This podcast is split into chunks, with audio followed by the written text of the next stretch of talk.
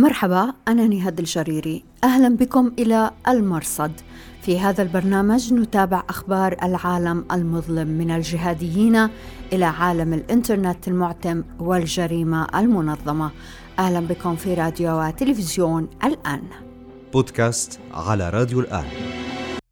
واهلا بكم إلى حلقة هذا الأسبوع من المرصد نغطي فيها الفترة من 31 أكتوبر إلى 6 نوفمبر 2021 إلى العناوين.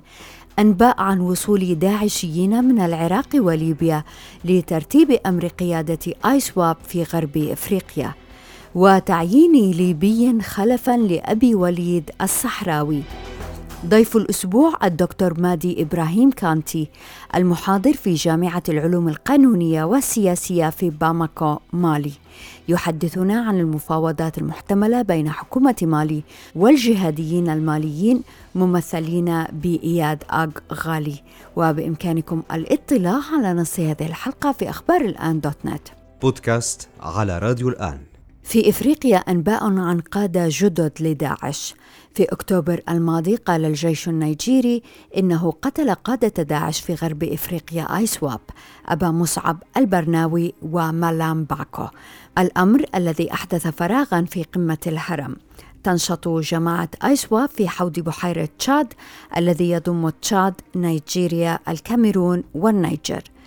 في سبتمبر قال الجيش الفرنسي إنه قتل أبا الوليد الصحراوي زعيم داعش في الصحراء الكبرى التي تنشط في المثلث الحدودي بين مالي النيجر وبوركينا فاسو. الآن يقول حساب باسم فهد آغ المحمود على تويتر إن داعش عين أبا البراء الأنصاري خلفا لأبي الوليد قادما من ليبيا المواقع الإخبارية التي نقلت الخبر أشارت إلى أن حساب المحمود نشر نبأ قتل الصحراوي قبل ثلاثة أسابيع تقريبا من الإعلان الفرنسي. الأمر الذي يدعو إلى أخذ هذه المعلومة محمل الجد. التغيير الثاني كان فيما يسمى ولاية غرب إفريقيا آيسواب بداية لابد من توضيح أن متابعي ما يحدث في شمال نيجيريا لم يؤكدوا بعد أنباء قتل أبي مصعب البرناوي أو من قيل إنه تولى الإمارة بعده مالام باكو حتى إنهم لا يزالون يختلفون بينهم حول هذه المسألة.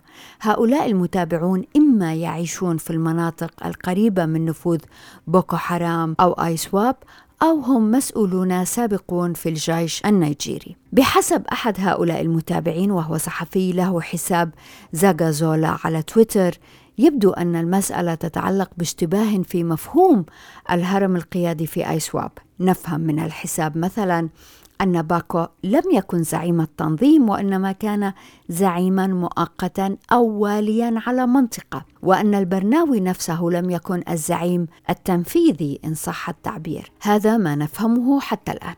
الجديد إذا هو أن جماعة ISWAP تحتاج إلى رجل قوي على قمة الهرم القيادي خاصة بعد فشل التنظيم في إدماج عناصر بوكو حرام بعد قتل زعيمهم أبي بكر شيكاو في مايو الماضي. هؤلاء المقاتلون المنتمون لبوكو حرام يرفضون حكم آيسواب ويفضلون الاستسلام للحكومة النيجيرية بحسب مسؤولين نيجيريين وصل عدد من سلم نفسه من عناصر بوكو المقاتلين وأقربائهم إلى حوالي 17 ألف شخص. الأمر الذي استدعى إجراءات عاجلة في آيسواب لمواجهة هذا الخطر. إذا ترد أخبار اليوم بأن مجلس شورى آيسواب عين المدعو الثاني شوارين البالغ 45 عاما زعيما للجماعة وأنه معني بالإشراف على نشاطات الإرهابيين في الولايات الأربع التي ينشط فيها التنظيم حوض بحيرة تشاد، سامبيسا، تمبوكتو وتمبوما وبذلك هو معني بمعالجة الخلافات داخل الجماعة والتنافس بين قادتها والتمييز بين عناصرها والمشاكل المالية التي يعانون منها ورفض جماعة بوكو الخضوع للتنظيم. والمهم هنا أيضا هو ما نقله حساب زاغازولا عن أن داعشيين عرب جاءوا من ليبيا والعراق ومالي في مهمة لتقصي الحقائق وحضروا حفل تنصيب ساني شوارين وهذا أقوى تأكيد حتى الآن على توجه داعش العراق إلى إفريقيا. وهنا نقول إن توجه داعش إلى إفريقيا ما هو إلا فشل آخر في أجندة التنظيم. فأجندة التنظيم العراقي العالمي لن تكون في صالح زعماء داعش المحليين أو المقاتلين الذين يأتمرون بهم. لنتذكر أنه في الماضي القريب جدا ظهرت الخلافات بين المكون المحلي والمكون الوافد أو المهاجر في العراق والشام بين الدواعش العراقيين والدواعش الأجانب بين الدواعش العرب والأجانب بين العرب والتركمان. وفي إفريقيا ظهر الفرق عندما عرضت الحكومة المالية أو ستعرض المفاوضات على الجهاديين الماليين حصرا دون أشقائهم في السلاح العرب. وهذا أمر سوف نراقبه مليا.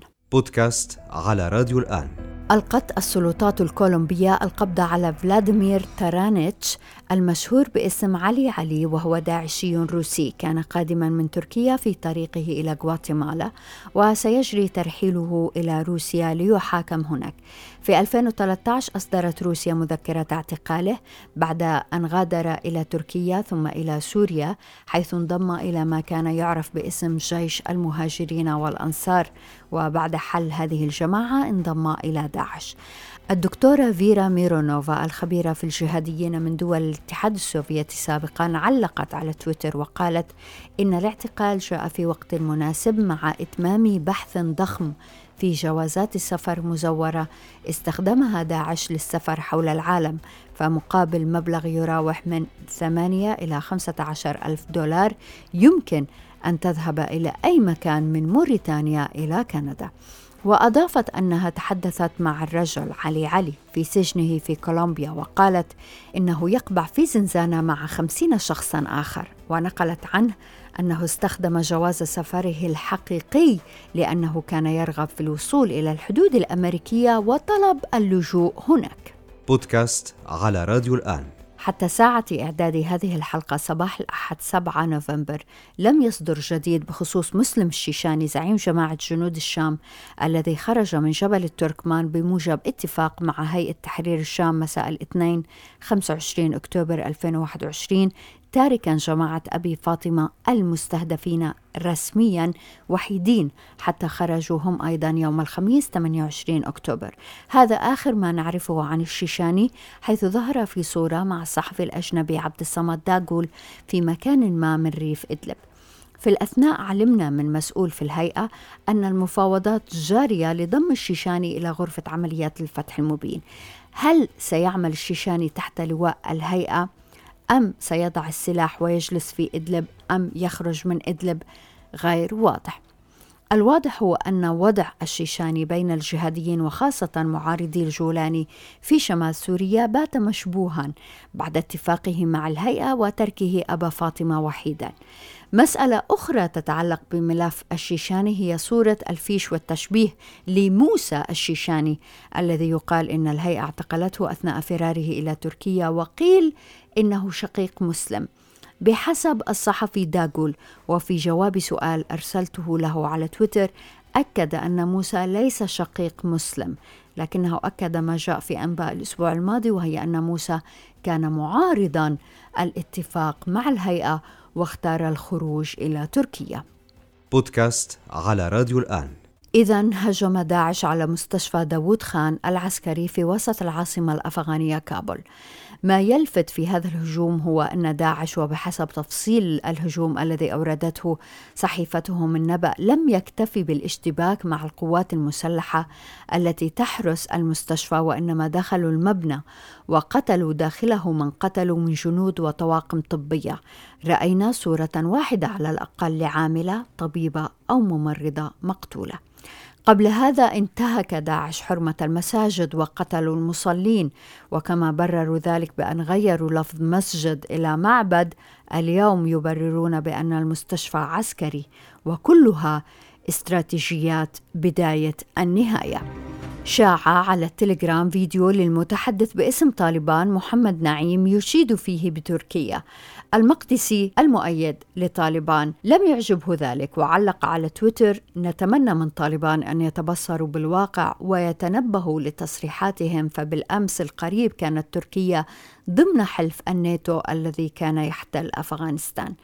تلقف أنصار هيئة تحرير الشام هذا التعليق. الهيئة في إدلب تناصر طالبان وتسعى إلى قبول دولي مثلهم والخروج من قوائم الإرهاب معارضو الهيئة يعتبرون أن الهيئة لا تقارن بطالبان لأنها خانت الجهاديين خاصة أتباع القاعدة في الشام. الآن حساب الشمال الحر المناصر للهيئة أشار إلى تناقض المقدسي واعتبر أن نقده طالبان كان لطيفا وقال لو وضعنا هذا التصريح باسم الهيئة بدلا من طالبان لرأينا التكفير والتضليل والتخوين من كل حدب وصوب بودكاست على راديو الآن. نشرت مؤسسة الملاحم الذراع الإعلامية لتنظيم القاعدة في جزيرة العرب أنباء عن هجمات ضد الحوثيين في البيضاء. القاعدة انهزمت في البيضاء في سبتمبر وخرجت من آخر معاقلها في الصومعة.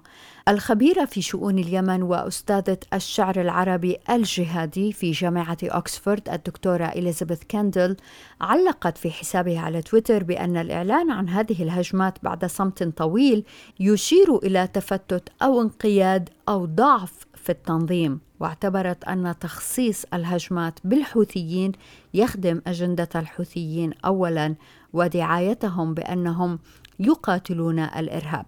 وفي سيناريو آخر لما يحدث رجحت الدكتورة كندل أن القاعدة لم تعد لاعبا اساسيا في المنطقة وإنما شريكا ثانويا لجهة تشن هذه الهجمات. بودكاست على راديو الآن. أعلنت جماعة BlackMatter المختصة ببرامج الفدية أنهم أوقفوا نشاطهم بسبب ضغط من سلطات دولة لم تحددها. في الأسبوع الأخير ألقت السلطات في أوروبا القبض على عدد لا بأس به من أعضاء هذه الجماعة. كما نقل أن السلطات الروسية والأمريكية تتعاون الآن ضد هذه الجماعة. كثيرا ما تؤجر هذه الجماعة خدماتها لجماعة إجرامية وإرهابية. بودكاست على راديو الآن. إذا داعش يتوسع في إفريقيا لكن هذا ليس خبرا جيدا لا لداعش ولا للمكونات المحلية. فالتركيز على المحلية أصبح السمة المجدية لهذه المكونات ولا ينحصر الأمر بداعش وإنما القاعدة. عن إفريقيا نتحدث اليوم مع الدكتور مادي إبراهيم كانتي المحاضر في جامعة العلوم القانونية والسياسية في جامعة باماكو مالي. للدكتور مادي أبحاث في الثقافة والأمن الإفريقي وهو خريج جامعة القاهرة شكرا جزيلا لوجودك معنا دكتور كانتي. شكرا شكرا لحضرتك. دكتور الحكومة في باماكو نفت أنها وجهت وزارة الشؤون الدينية لبدء مفاوضات مع الجماعات الجهادية في مالي وتحديدا مع إياد أغالي وأمادو كوفا. في نفس الوقت الحكومة لم تغلق الباب تماما على المفاوضات. هل ترى أن حكومة بلدك سوف تطلب فعلا بدء المفاوضات في أي وقت قريب؟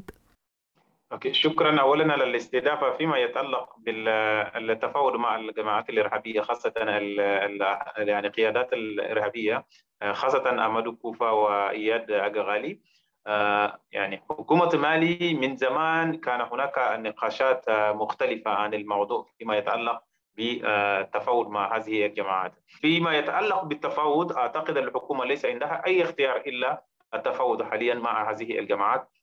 لأنه الاختيار الثاني التي كانت موجودة هي اختيار التعاون مع مثلا روسيا أو الشركة الروسية لكي يستطيع أو تستطيع أن تساعد مالي فيما يتعلق بالأزمة في هذه المناطق. أعتقد في هذا الجانب هناك هناك صعوبات لكي روسيا تتدخل لكي يقوم بمحاربة ضد هذه الجماعات بكل سهولة لأنه حالة مالي مختلفة تماما عن حالة أفريقيا الوسطى. أعتقد في هذه الحالة يعني يحاول في الحكومة المالية تحاول حاليا أن تخفف الوضع الموجود.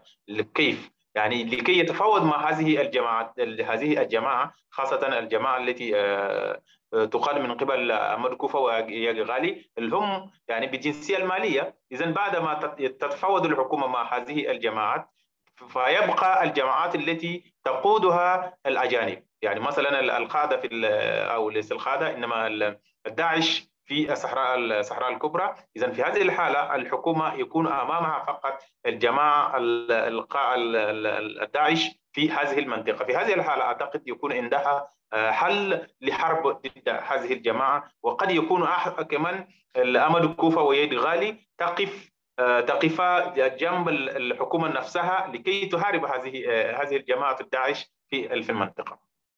يعني بفهم من حضرتك دكتور آه، كانتي إنه من مصلحة حكومة مالي إنها تتفاوض مع إياد وأمادو للتخلص من النفوذ الروسي وخاصة جماعة آه، فاغنر.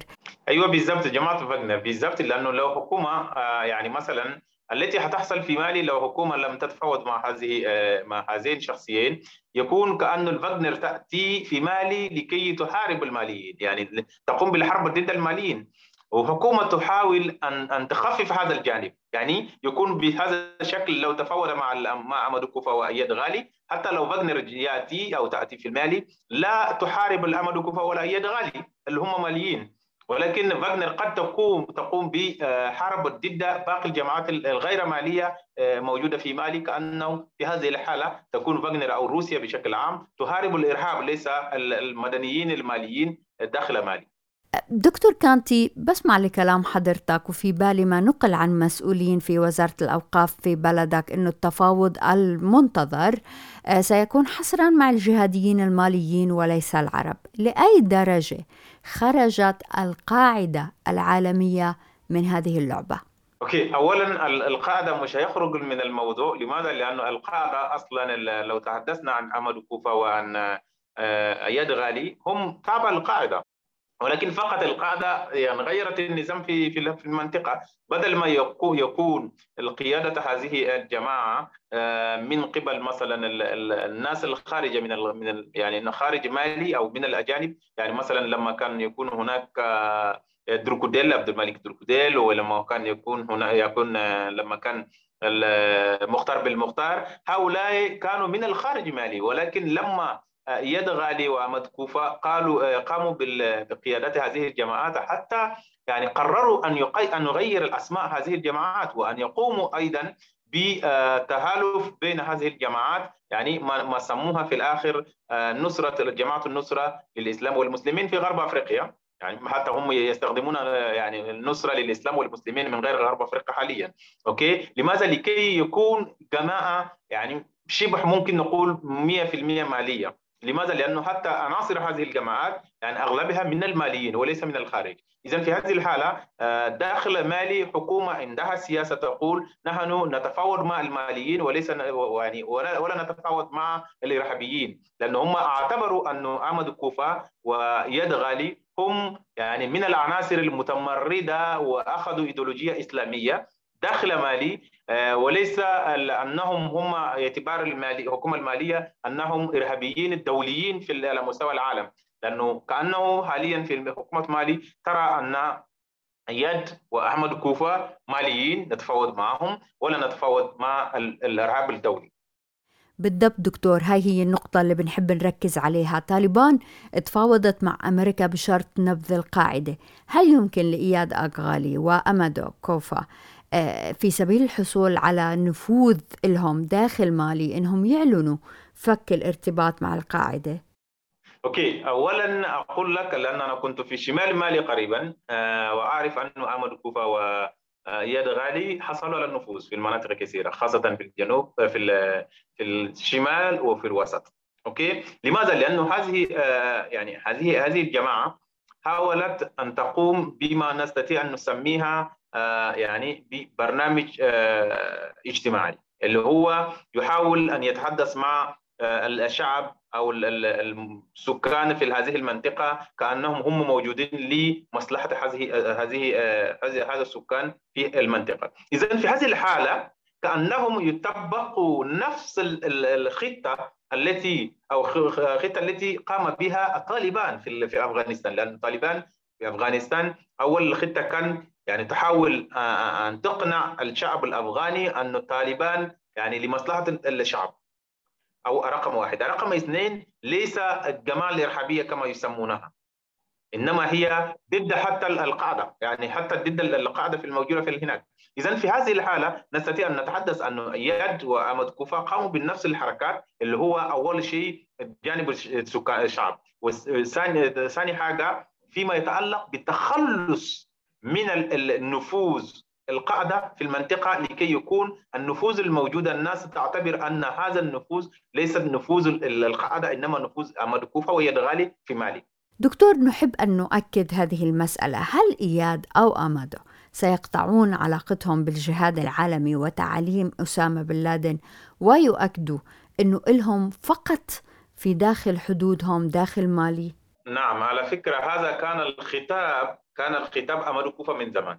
يعني يد غالي نستطيع أن نتحدث عن يد غالي يعني هو مشتق من الإرهاب الدولي. أما امد كوفا هو كان يعني لذلك امد كوفا لما بدأ الحركة حركة حركته هو كان مسميها تحرير آه، كتيبة ماسنه أو كتيبة ماسنه لتحرير ماسنه يعني ماسنه داخل مالي وليس في منطقة منطقة أخرى.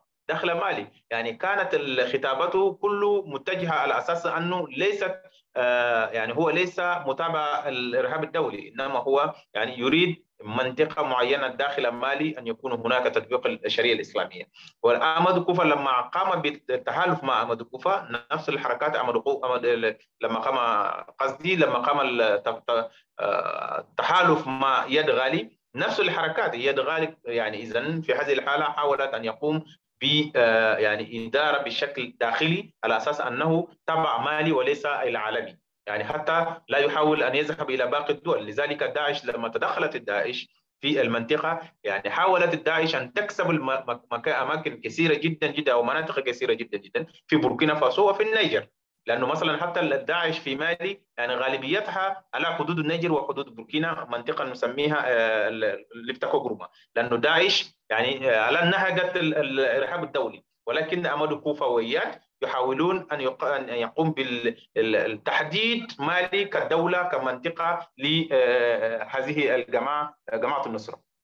يعني لن تكون متفاجئا دكتور إذا أعلن الرجلان إياد أغالي وأمادو كوفا فك الارتباط مع القاعدة. ابدا لا اكون لا أكون مفاجئ بهذا بهذا الشكل، لماذا؟ لأنه امادو كوفا أصلا إياد غالي أصلا في هذا النهجة، يعني قال نحن نستطيع أن نتفاوض مع مع حكومة مالي، لأنه نحن ما ما نريده فقط بعض بعض الأشياء متعلقه بالإسلام. وامد كوفا أو إياد غالي لم يقل ولا مرة نتفاوض مع بوركينا ولا نتفاوض مع النيجر لأن هم يعرفون أن النيجر لو تحدثوا عن النيجر وبوركينا يكون تحت مظلة الإرهاب الدولي. في هذه الحالة خرجوا من من ال الأرض المالي دكتور كانتي ماذا نعرف عن شخصية إياد آغالي؟ هو من أكبر القيادات الجماعات الإرهابية في هذه المنطقة. وأقول لك كمان أنه يعني كل ما كان مع يد غالي قتلوا. يعني كل ما كان معه في منذ البداية قتلوا كلهم. لأنه حتى عمد كوفة هو حول إلى إلى إلى إلى الجهاد الإرهابي قريب. يعني لم يكن هناك آه، كوفه آه، أيام 2013 أو 14 ولو نظرنا إلى القيادات القاعده في المغرب الإسلامي كلهم قتلوا أنصار دين اللي هو كان الناس الذي كانوا مع إياد غالي لما كان إياد غالي كان يدير هذه الجماعة قتلوا أيضا. ولو نظرنا إلى المجاوره والجهاد والتوحيد والجهاد في غرب أفريقيا اذا نحاول أيضا قتلوا فقط هو.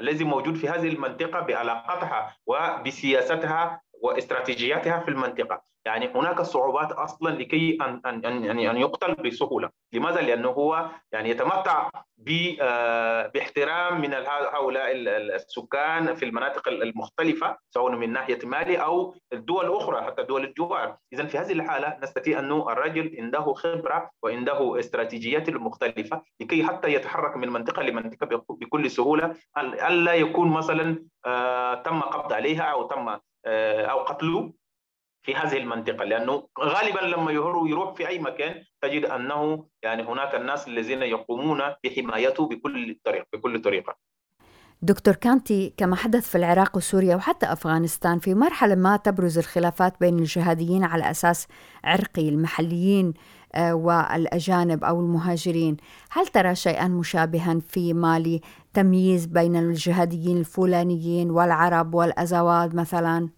نعم في حالة مالي هناك صعوبات آه، أن نعرف آه، هذه الخلافات التي قد تحصل. لماذا؟ لأنه أولا مرحلة نحن فيها حاليا عدد المقاتلين الأجانب يعني قليل جدا في صفوف هذه الجماعة مثلا جماعة النصرة. يعني قليل جدا لأن جماعة النصرة اعتمدت على السكان المحليين.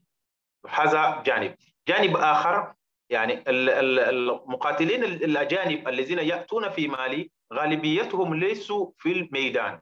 يعني ليسوا في الميدان القتال. إنما هم الذين عندهم خبرة القتال في أماكن المختلفة مثلا في الدول آه، في سوريا أو في افغانستان أو آه، دول مختلفة يأتون لمساعدة هذه الجماعة بتكنيكيات والخبرات والاستراتيجيات اذا في هذه الحالة يكون هناك صعوبة لأنه يعني مثلا أنا يعني كان عندي آه، لقاءات مع المجاهدين أو الذين إرهابيين في في السجون المالية. يعني لكي أسألهم هل تقابلتم مع أجنبي مثلا في منطقة؟ في منطقة. يقول لك آه نعم تقابلنا مع مع الجهادي آه، خارج من مثلا من دولة فلانية لدولة فلانية ولكن يأتون فقط ليشرح لنا يعني كيفية آه، المتعلقه أو لو هناك مثلا تنظيم العملية معينة يعني يأتون لكي يشرح لنا كيف كيف نقوم بهذه آه، بهذه العملية. وبعد ذلك لا نراه. يعني يشرح لي هذا الموضوع. يعني هذا معناه أنه الذين يأتون من الخارج لكي يحاربون هنا ليس كما كان القاعدة في ال في ال في افغانستان يقومون على يعني يكونون على صفوف الصفوف الأمامية. هنا بقى العكس. هنا يقومون هم موجودون ولكن من الخ... من من من بعيد مع المقاتلين في الميدان. دكتور كانتي بعد فشل داعش في العراق وسوريا يبدو أنه توجه الآن لإفريقيا. لأي درجة سينجح في تشكيل إمارات قوية لنقل إلها سيطرة خاصة أنه ينشط في الحدود الجنوبية لبلدك؟ داعش بتحاول بكل محاولة إذا كان هناك ضعف في أو فشل في في سوريا وفي العراق اذا لكي يكون ألا يكون آه، الميت إلى النهائية إنما ينتقل من منطقة إلى منطقة حتى لو بالعناصر البسيطة والايديولوجياتهم باسمهم نفس الاسم يكون مستمر. الحركة المتمردة التي كانت موجودة في كونغو تم تحويل من الإيديولوجية الانفصالية ضد الحكومة إلى إيديولوجية الداعشية في في كونغو. اذا في هذه الحالة أعتقد أنه يعني حاليا داعش بيحاول كل محاولة اتجاه إلى آه، هذه المناطق المختلفة خاصة شرق أفريقيا آه، والوسط أفريقيا كما سموها داعش في في وسط أفريقيا في كونغو وداعش في شرق أفريقيا في موزمبيق وفي الصومال ونفس الحالة في الساحل يعني آه، داعش عدنان صحراوي كان على رأس داعش في الصحراء الكبرى. اذا في هذه الحالة يعني قد ينجح على فكرة في أفريقيا لأنه حالة أفريقيا مختلفة تماما عن سوريا والعراق وحتى عن أفغانستان لأنه أفغانستان لو نظرنا أنه يعني المكافحة التي المجتمع الدولي قام بها في هذه المناطق المناطق المختلفه مختلفة تماما عن أفريقيا. يعني ممكن أقول يعني المجتمع الدولي لا لا يهتم أصلا فيما فيما تجري حاليا في أفريقيا. يعني آه، بأشياء بسيطة فقط وإلا ليس بنفس الدرجة فيما كان آه، في أفغانستان وفي سوريا. الدكتور مادي إبراهيم كانتي شكرا جزيلا لك. شكرا شكرا لحضرتك. بودكاست على راديو الآن. وشكرا جزيلا لوجودكم معنا في راديو وتلفزيون الآن أنا نهاد الجريري مع السلامة.